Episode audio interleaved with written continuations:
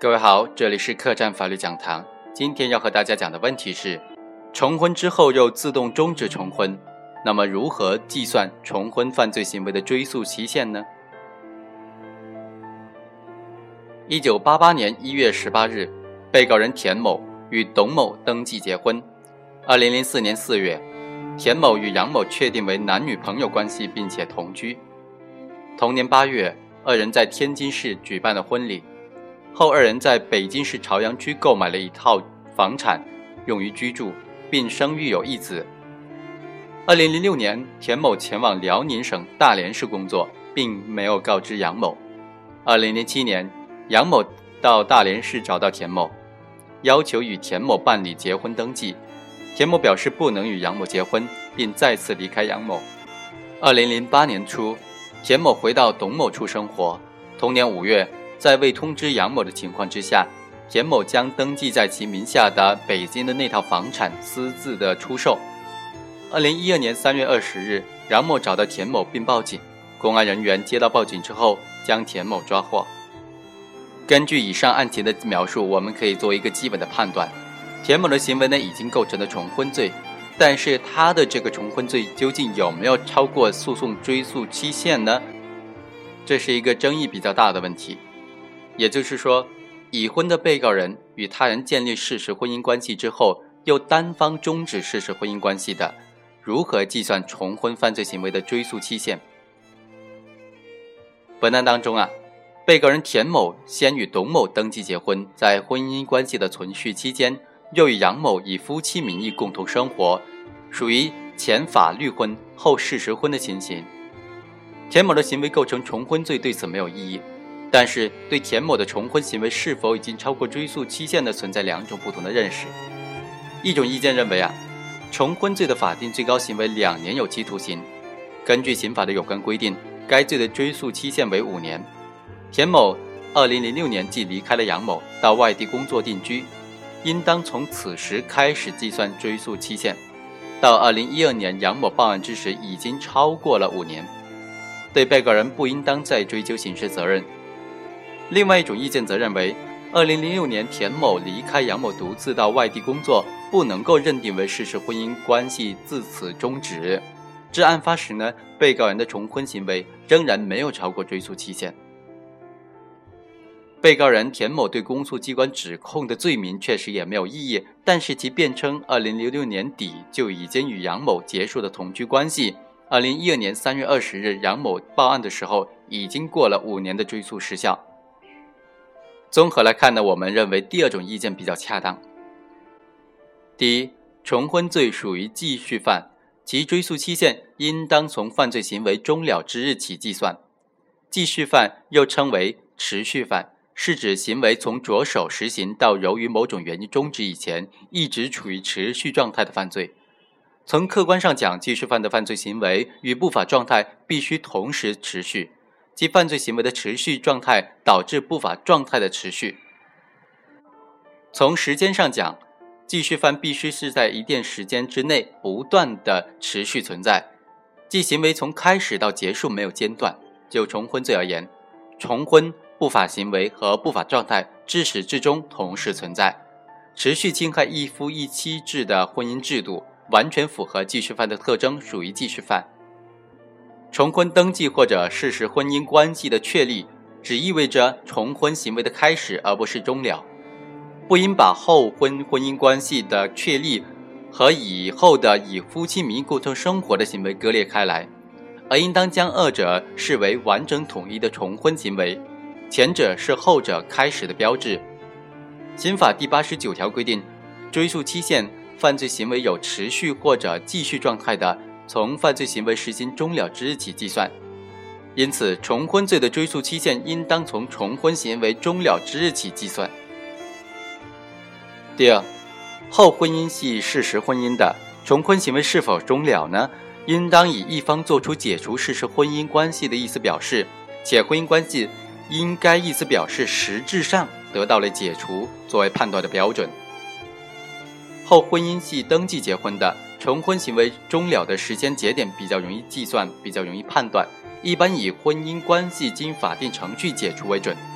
但对于后婚姻关系是事实婚姻的重婚行为终了的时间节点，则是个个案复杂多样，认定难度比较大。我们认为，认定该类重婚行为是否实行终了呢，应当着重考虑两个因素：一是行为人是否做出了解除事实婚姻的意思表示；二是该意思表示能否实质上起到了解除婚姻关系的作用。事实婚姻关系的解除一般要求行为人有相对明确的意思表示，包括口头形式、书面形式通知对方解除婚姻关系，但还应当包括以实际行动表明解除婚姻关系的意思。前者一般是指行为人通过口头或者书面直接向对方表示不再以夫妻关系、夫妻的名义共同生活等等情形。后者呢，一般是指行为人通过躲藏、更换联系方式、住址等等方式拒绝与对方接触，对婚姻关系的持续状态持排斥态度的行为表现。后种意思表示方式比较隐晦，因此据此来认定行为人表明解除婚姻关系意图，需十分慎重。在本案当中，被告人田某在未告知杨某的情况之下，即离开二人在北京的共同居住地，前往外地工作。被杨某找到之后，又再次不告而别，并将自己购买的用于二人共同生活的房屋出售。虽然从田某离开北京以后的一系列行为当中可以推断出，其自离京起即打算解除与杨某的事实婚姻关系，此后呢也一直持此种态度，但是其离京时并没有向杨某说出离京的原因。当时其是否已经决意解除事实婚姻关系呢？没有有力的证据予以证实。杨某到大连市找到田某，并且要求办理结婚登记时，田某表示不能与杨某结婚，并且再次离开杨某。此时田某不仅有口头意思表示，而且以行动直接表明了该意思。综合考虑本案的情节。可以认定，二零零七年田某在大连市拒绝与杨某办理结婚登记，并且再次离开杨某之时，向杨某表达了解除婚姻关系的意思。但是，无论是法律婚姻还是事实婚姻，婚姻关系毕竟是由男女双方结成，一方做出解除婚姻关系的意思表示，并不必然的导致婚姻关系自此解除。另外一方是否愿意维持婚姻关系？双方是否解决财产分割、子女抚养等等重大问题等因素，在决定婚姻关系是否解除时，也要予以考虑。后婚姻系事实婚姻的行为人单方作出解除婚姻关系的意思表示之后，如另一方对此予以认可，二人不再以夫妻关系、夫妻名义共同生活，在此种情况之下，即可认定事实婚姻关系自此解除。如有遗留的财产分割、子女抚养等等问题，可在日后通过民事纠纷解决渠道解决。如另一方对此不予认可，则说明双方对是否继续保持事实婚姻关系存在争议。从保护弱势群体、维护社会公序良俗的角度出发，应当综合考虑夫妻双方的态度、财产分割、子女抚养等等问题的解决情况等因素，进行综合的判断，婚姻关系是否已经解除。在本案中。被告人田某与杨某举行婚礼后同居二年，共同购买了住房，并生育有一子，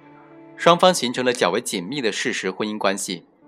杨某在大连市找到离京的田某后，要求登记结婚，说明杨某仍然愿意与田某保持婚姻关系。田某再次离开杨某时，并未妥善解决财产分割、子女抚养等等问题，二人的婚姻关系何去何从，具有一定的不确定性。在这种情况之下，不能轻易的认定二人的婚姻关系自2007年田某在大连市再次离开杨某时就已经解除了，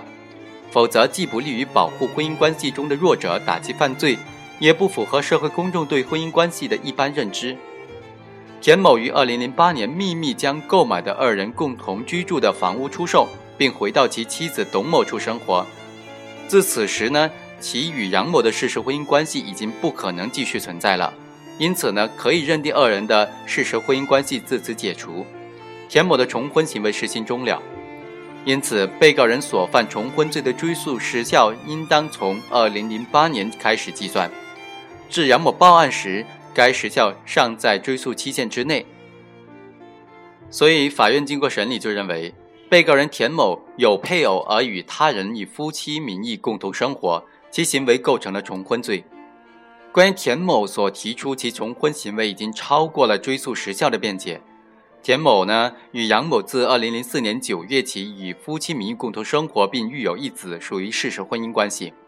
田某虽然于2006年独自前往外地工作，但其离家后，杨某多方寻找，二人的事实婚姻关系仍然处于持续状态，并未解除。田某于2008年年初才回到妻子董某处生活。故认定，二零零八年年底田某的重婚行为实行并没有终了，本案尚属在追诉时效期限之内，对田某当庭的辩解呢不予采纳。因此，法院判决田某构成重婚罪，判处有期徒刑十个月，缓刑一年。最后，我们再来看一下刑法条文的具体规定。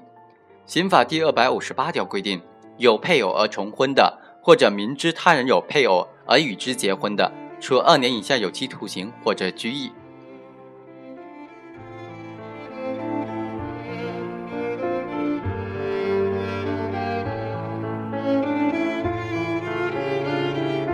以上就是本期客栈法律讲堂的全部内容，下期再会。